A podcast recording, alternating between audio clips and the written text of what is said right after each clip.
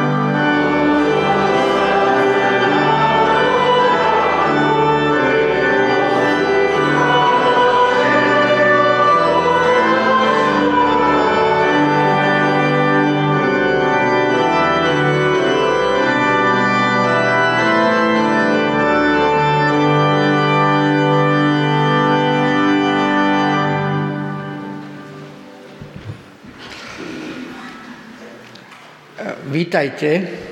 Vítajte na bohoslužbách Cirkvi Bratskej. Sme vďační Pánu Bohu za to, že sa uvoľňujú opatrenia na prenášanie koronavírusu a hlavne za to, že v našej krajine táto choroba je naozaj na ústupe. Pozdravujem aj vás, ktorí nás sledujete cez obrazovku. Dnes budeme v rovnakej pozícii všetci lebo kázeň, ktorá dnes odznie, bude tiež cez obrazovku. Prihovorí sa k nám Jozef Sikora, náš bývalý kazateľ, zo svojej americkej obývačky. Pre koronavírus nemohol pricestovať. Keď sme plánovali toto stretnutie, tak sme ešte nevedeli, aký bude vývoj pandémie v našej krajine a že aké budú opatrenia tak sme si povedali, že keď my môžeme kázať odtiaľto do prázdnej sály, tak prečo by niekto nemohol zo svojej obývačky urobiť to isté a že my by sme ho videli na obrazovkách v našich domácnostiach. Tak sme pozvali Jozefa Síkoru. On si vybral v tej sérii podobenstiev, o ktorých my rozprávame, podobenstvo o nespravodlivom správcovi. Je to aforizmus. Deti, vedel by mi niekto povedať, čo je to aforizmus? Veľa detí tu nemáme teraz, ale je to aj ťažká otázka. Ja som si musel pozrieť do slovníka a zistil som, že aforizmus je stručný, vtipný výrok alebo príbeh, ktorý obsahuje alebo komunikuje, oznamuje nám nejakú životnú pravdu, prípadne poučenie, ako majú vyzerať naše E, vzájomné vzťahy, ako máme žiť správne. Táto myšlienka sa obyčajne vyjadruje e, takým spôsobom, že sa e, povie irónia, teda používajú sa slova v opačnom význame, ako sa v skutočnosti používajú. Tak o takomto aforizme nám bude dnes rozprávať Jozef Sikora. Cieľom našich stretnutí nie je len ako mať nejaké série kázni, o ktorých tu vidíte všetci, že vždy máme nejaké série. Cieľom našich bohoslúžieb je, aby sme budovali svoj vzťah s Pánom Bohom a budovali svoje vzťahy navzájom aj so svojím okolím a inšpirovali sa Božím slovom preto, ako sa chovať e, v každodennom živote v tom, čo robíme.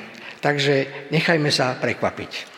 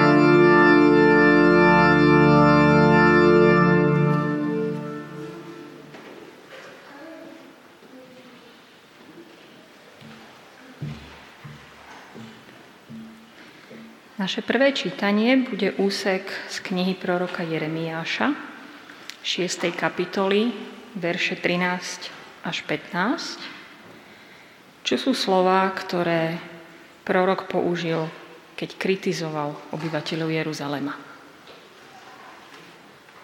Veď všetci, od najmenšieho až po najväčšieho, sú veľkí ziskuchtivci, od proroka až po kniaza všetci podvádzajú. Ranu môjho ľudu liečia ľahko vážne. Hovoria pokoj, pokoj, pokoja však niet. Budú zahambení, lebo sa dopúšťajú ohavnosti. Vôbec sa totiž nehanbia. Ani červenať sa nevedia. Preto padnú s tými, čo musia padnúť. Padnú, až ich navštívim znie výrok hospodina.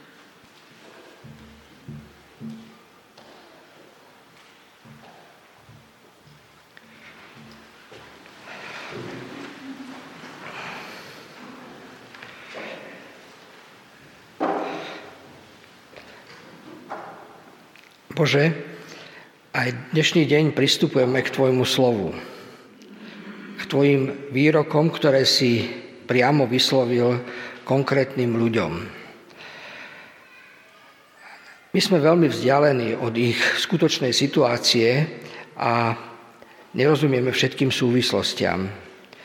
Preto ťa prosíme o to, aby aj táto bohoslužba, toto rozmýšľanie nad tvojimi výrokmi bolo pre nás užitočné, aby sme dokázali odhaliť tajomstvo, ktoré nám hovoríš a ktoré je odkazom aj do dnešnej našej doby, nie len do doby, kedy to bolo priamo vyslovené. Prosíme ťa o to, aby e, si nám svoje slova otváral, aby nám svietilo a aby nás pálilo tam, kde potrebujeme zmenu. Amen.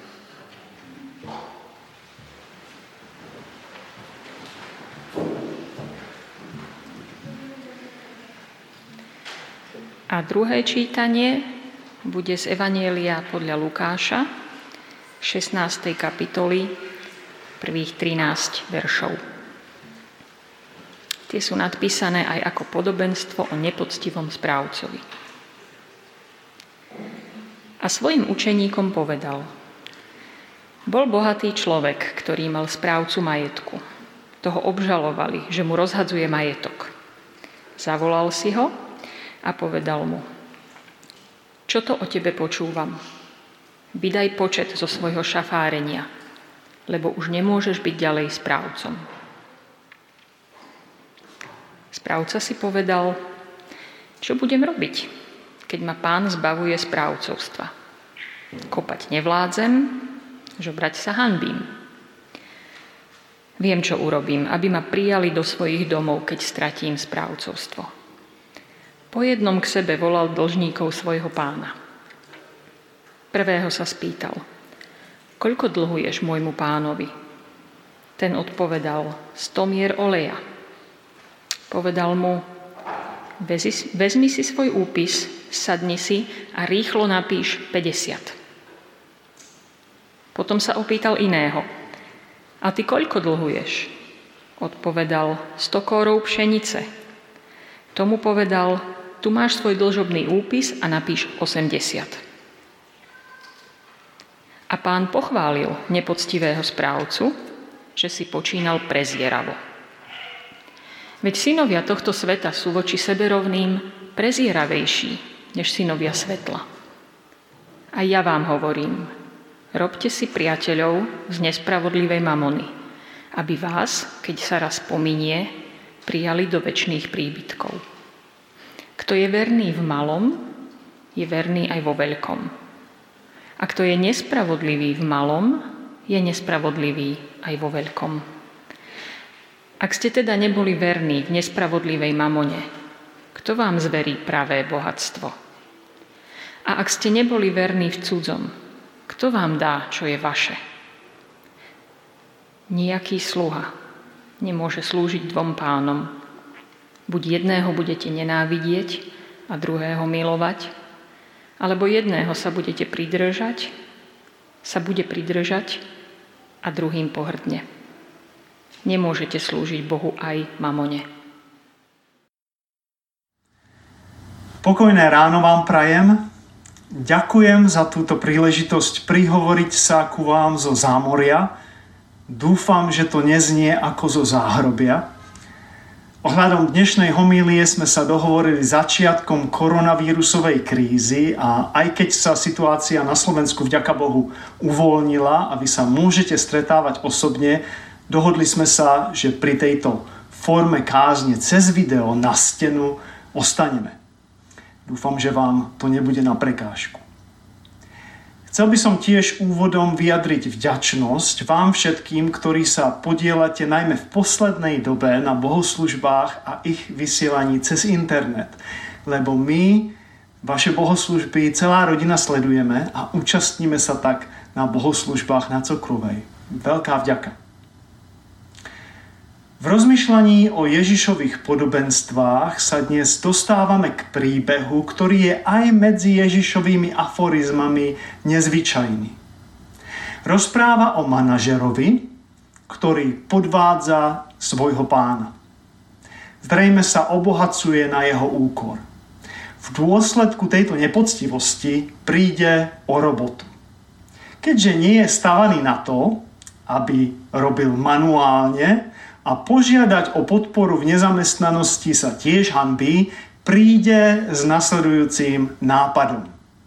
Zavolá si jednotlivých dlžníkov, svojho pána a zníži im dlh. Ty dlhuješ 100, sadni si a napíš 50. Ty tiež 100, napíš 80. Tento len ďalší podvod v rade urobí len preto, aby si zabezpečil svoju budúcnosť. A dlžníci ho po jeho prepustení zo súčasnej roboty prijali do svojich domovov. Samozrejme, že týmto krokom pomôže dlhujúcim, ale robí to kvôli sebe. To je akoby podnikateľ presnú výrobu z jedného miesta na nové miesto len preto, že tam je lacná pracovná sila. Pochopiteľne, keď ľuďom z toho nového miesta ponúkne robotu, pomôže im, ale robí to najmä kvôli väčšiemu zisku, kvôli sebe. Ako je možné, že pán tohto nepoctivého správcu pochváli? Veď ho znova pripravil majetok. Navyše, ako máme rozumieť tomu, že Ježiš vzťahuje toto podobenstvo aj na nás, keď zdôrazňuje, že aj my si máme robiť priateľov nespravodlivým mamonom, aby nás raz prijali do väčšných príbytkov. Príbeh vyvoláva viacej otázok, ako ponúka odpovedí. A provokuje svojou nemorálnosťou. V Ježišovom ponímaní totiž tento prešibaný špekulant inšpiruje. Aj keď si myslím, že toto podobenstvo sa tiež dá čítať tak, že ponúka morálne ponaučenia, zdá sa mi, že si ich často nevšímame, lebo jeho lekcie odporujú tomu, čo si často o viere a aj o živote myslíme. A tak navrhujem, že inšpiruje v niekoľkých takých kontraintuitívnych bodoch podobenstvu o nepoctivom správcovi som ako čítanie zo starej zmluvy vybral krátky odsek z proroka Jeremiáša, v ktorom kritizuje obyvateľov Jeruzalema za to, že je predchnuté zlom. Podľa Jeremiáša všetci, od najmenšieho až po najväčšieho, sú veľkí ziskuchtívci. Od proroka až po kniaza. Všetci podvádzajú. Korupcia zasiahla celú spoločnosť, od najmenšieho až po najväčšieho. Všetci sa ženú za ziskom bez ohľadu na to, aké majú presvedčenie. Podvádzajú dokonca aj proroci, aj kňazi. Tí, ktorí by mali byť príkladom v zbožnom správaní, sú naopak príkladom v nepoctivom jednaní. Tieto dve charakteristiky z Jeremiášovej doby sa dajú vypozorovať aj u nášho prešibaného manažera. Tomu tiež ide len o zisk a on tiež podvádza. Obidve pasáže teda odkazujú na situácie, ktoré majú do ideálu ďaleko. Nepopisujú prostredie, v ktorom sa ľudia správajú nezištne, čestne, kde im ide len o dobro druhých a sami na seba v dobrom slova zmysle zabúdajú. Ak sa vy aj ľudia okolo vás vždy správajú nezištne, potom vám táto hádanka nemá čo povedať. Ale ak ste ako ja, chodíte do kostola, do ktorého chodím ja, robíte v robote, do ktorej, v ktorej robím aj ja, potom nám má čo povedať. Lebo nie vždy sa správame nezištne.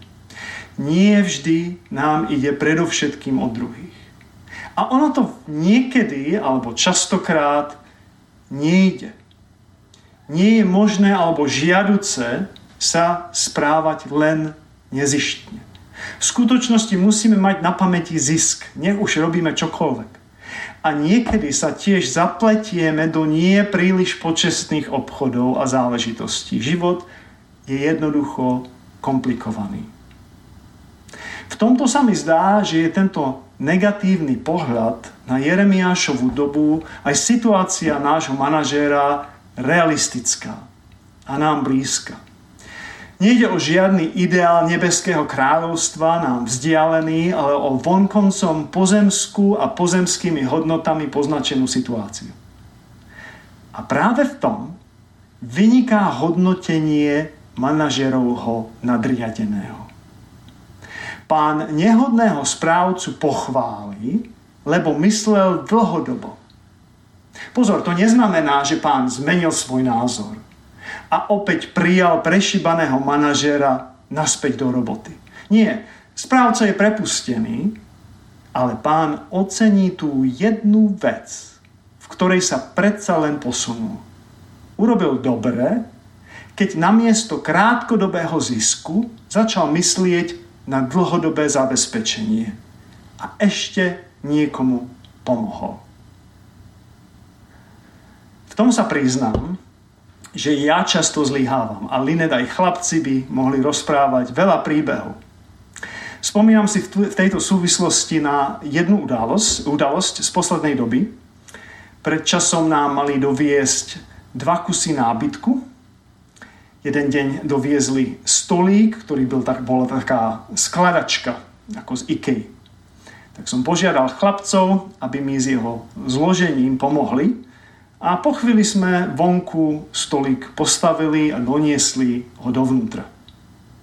O pár dní na to priviezli skriňu. Ja som niečo robil a ani som si nevšimol, že chlapci sami od seba začali vonku skriňu skladať. Keď som vyšiel von, videl som, ako tam zápasia s rôznymi kusmi toho nábytku. Hovorím im, keď si to položíte takto, tak sa vám to bude robiť lepšie. Lukáš sa na mňa pozrel a už z jeho pohľadu som videl, že som netrafil dobre. A on hovorí, ty si si všimol toho, čo nerobíme dobre.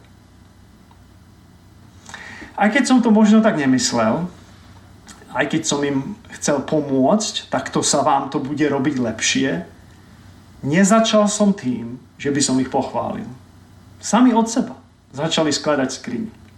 Sami od seba sa naučili robiť s náradím. Sami od seba už niečo urobili. A ja som si všimol toho, čo nebolo urobené najlepšie. Bolo mi tu ľúto. Naše prostredie usiluje o to robiť veci čo najlepšie. Čo je skvelé, to je vynikajúce. Ale často pritom prehliadame to malé dobré, ktoré je často stratené v zmeti nešikovného, alebo aj nedobrého, alebo aj nepoctivého. Vyzdvihnúť malý, pozitívny detail je dôležité najmä vtedy, keď ide o náznak zásadnej zmeny. Pokus o niečo nové. Pozoruhodné je, že podobenstvo o nepoctivom správcovi sa nachádza hneď za príbehom o marnotratnom synovi, s ktorým sa spája v jednom podstatnom bode. Keď mal ten mladší syn ten stratený v príbehu o marnotratnom synovi, keď prišiel ku zmene, tak išiel do seba, príbeh nám rozpráva, o, alebo vstúpil do seba a povedal si, koľko nádeníkov môjho otca má chleba na zvyš a ja tu hyniem od hladu. To bol bod zlomu. Všimnime si, že aj tu mu ide o svoj blahobyt. Nemá čo jesť. U otca je veľa jedla. Prečo by som sa nevrátil? Nič veľmi bohabojného. Ide však o začiatok cesty. Podobný bod zlomu, kedy sa náš prešibaný správca zamyslí, sa nachádza vo verši 3 v 16. kapitole, kde sa, dos, kde sa doslova píše a povedal si v sebe, čo budem robiť.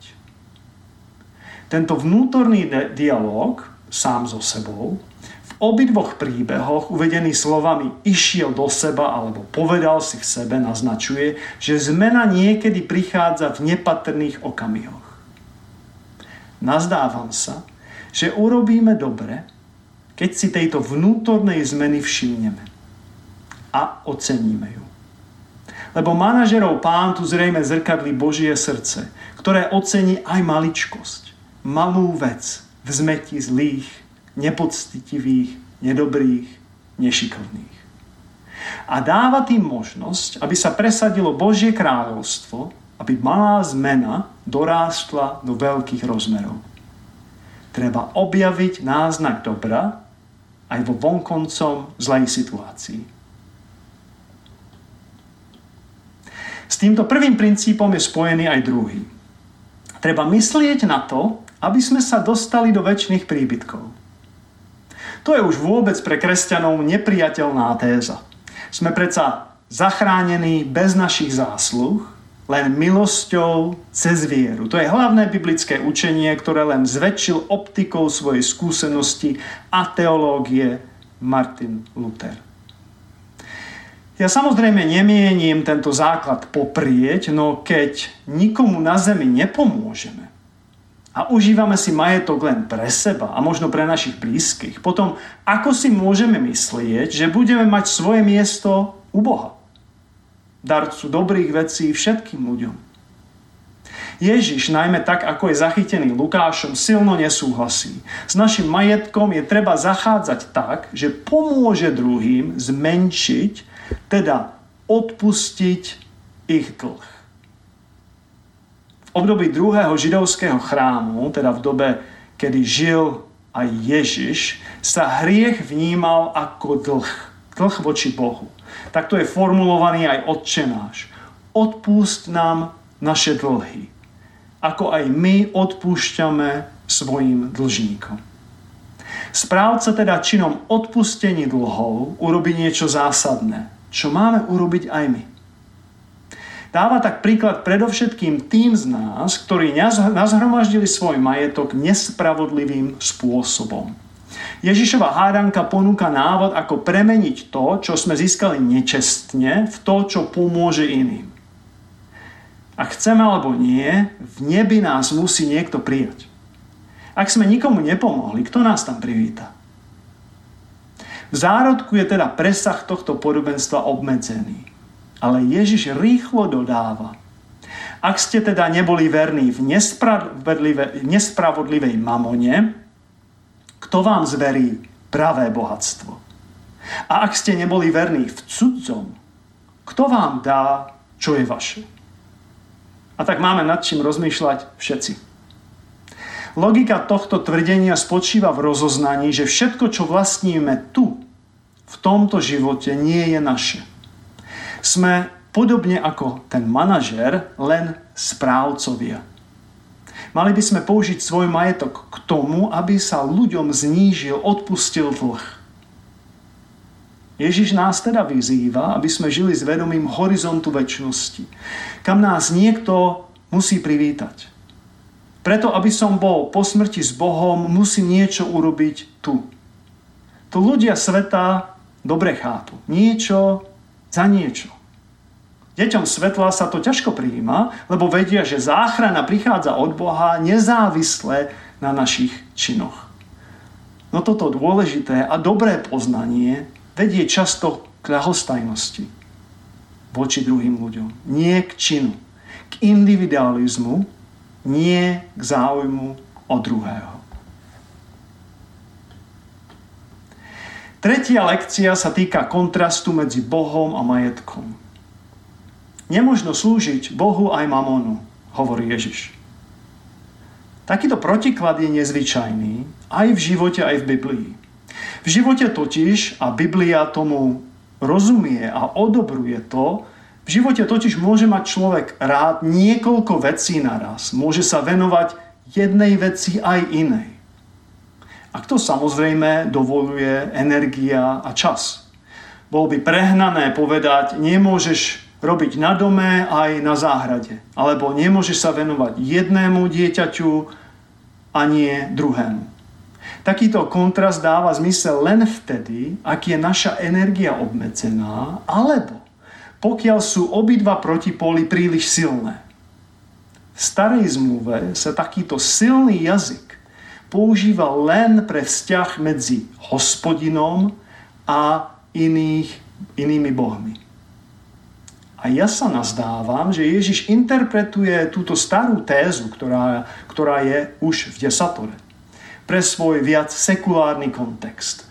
Túžba po majetku, mamon, je novodobý boh, ktorý ťa celkom pohltí, zviaže, zotročí nemôžeš slúžiť aj majetku, aj Bohu. Potom teda dáva zmysel, ak to tak je, že je pán tohto manažera vlastne Boh tak nadšený, keď správca, manažer urobí aj keď len malú zmenu. Lebo urobil niečo veľmi ťažké. Začal trhať putá majetku. Čo každý, kto s niečím hlboko zápasil, pochopí. Vymaniť sa zo závislosti na niečom silnom vyžaduje veľa malých krokov a každý treba osláviť. Pre toho, ktorý nebojoval napríklad so závislosťou na alkoholu, je deň bez piva niečím nepodstatným. Pre toho však, kto sa bránil tomu napiť sa hodinu čo hodinu, ten jeden deň ide o obrovský úspech. Začiatok cesty. Naše zachádzanie s majetkom je teda úplne zásadné. Nie je to akási nepodstatná vec, vzdialená našej viere. V tom, na čo používame naše peniaze, sa pozná, kto je náš pán. Lebo kde je naša peňaženka, bude aj naše srdce. Vrátil by som sa na záver k tomu, ako som začal. Prirovnal som špekulanta z nášho podobenstva k obchodníkovi, ktorý presunul svoje podnikanie na miesto, kde je lacná pracovná sila, aby si viacej zarobil. Oskar Schindler, tak ako jeho príbeh prerozpráva film Schindlerov zoznam, podobne kúpil továreň v Krakove, aby si dobre zarobil. Presťahoval sa zo Svitáv do Polska, lebo vojna mu tam ponúkala väčší zisk a z podobne zištných dôvodov začal zamestnávať Židov. To, že im pomohol vyhnúť sa deportáciám a smrti, nebolo pôvodne jeho hlavnou pohnutkou. Išlo o fungovanie jeho továrne. A Židia pracovali zadarmo. To, čo im platil, išlo Nemcom. Schindler a jeho postoj sa však zmenili v čase, kde sa stal svetkom masakru v krakovskom gete. Napokon sa v svojom postoji celkom obrátil, dal by sa kresťansky povedať. Najskôr využíval Židov kvôli zisku. Nakoniec použil takmer všetok svoj majetok len, aby im zachránil život. Kto sa objavil na jeho zozname, bol zachránený. V závere filmu ho zachránení Židia ocenia, lebo tým, že zachránil jeden ľudský život, zachránil celý svet. A Schindler len ľutuje, že toho neurobil viacej. Pre svoj čin je napokon pochovaný na hore Sion v Jeruzaleme. Pôvodne oportunista, využívajúci Židov k zisku, sa stáva človekom, ktorého po jeho smrti pozvú Židia do svojej domoviny ako jediného z nacistických Nemcov. Silný príbeh. Nie nepodobný podobenstvu o prešibanom špekulantovi. Nech tento zvláštny Ježišov príbeh inšpiruje aj nás. Všimnime si dobrých vecí v spletitosti zla. Môže to byť začiatok veľkej cesty. Nás alebo druhých. Boh tohto sveta sa volá neustály rast, kumulovanie majetku, honba za ziskom. Tento Boh je silnejší, ako si myslíme. Ako sa z jeho svodov vymaniť? Myslíme na budúcnosť za budúcnosťou. Do väčšných príbytkov nás musí niekto prijať. Najdú sa takí? Použijeme teda to, čo máme, to, čo v podstate nie je naše, aby sme mohli raz dostať skutočné bohatstvo. Lebo možno tak, ako príbeh Oskara Schindlera, aj naša cesta musí začať malým krokom, ktorý nás postaví na cestu, premieňajúcu nás aj druhých.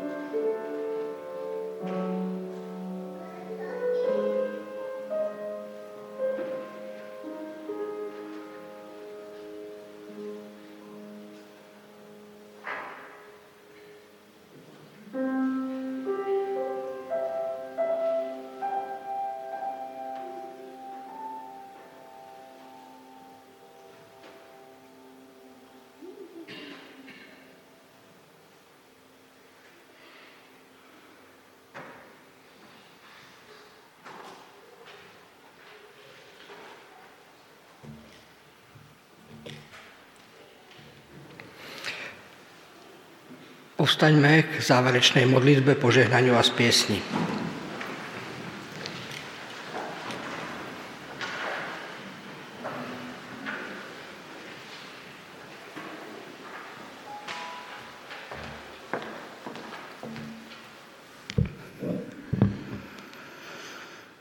Drahý oče, vyznávam ti, že tento príbeh ma vždy v Biblii vyrušoval pretože ho neviem uchopiť a nerozumela som mu.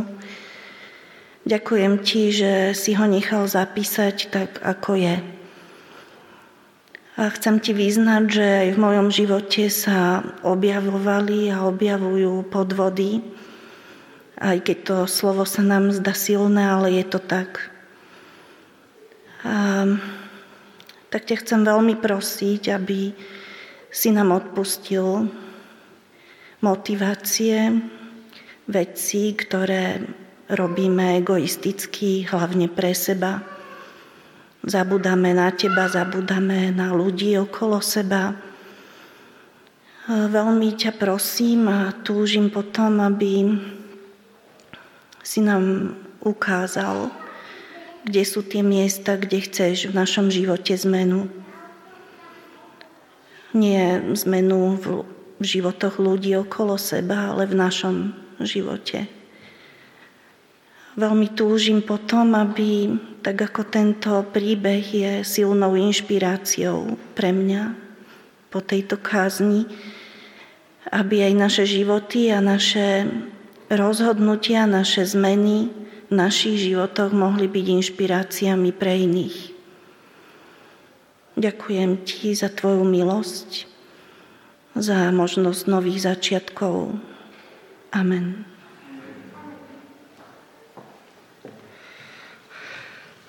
Otče, uči nás vnímavými k malým, ale zásadným zmenám našo, u ľudí v našom okolí. Kriste, Nauč nás žiť s horizontom väčšnosti. Používať svoj majetok tak, aby sme ním priniesli úžitok aj iným. Duchu, osloboď nás od závislostí, od novodových bohov. Amen.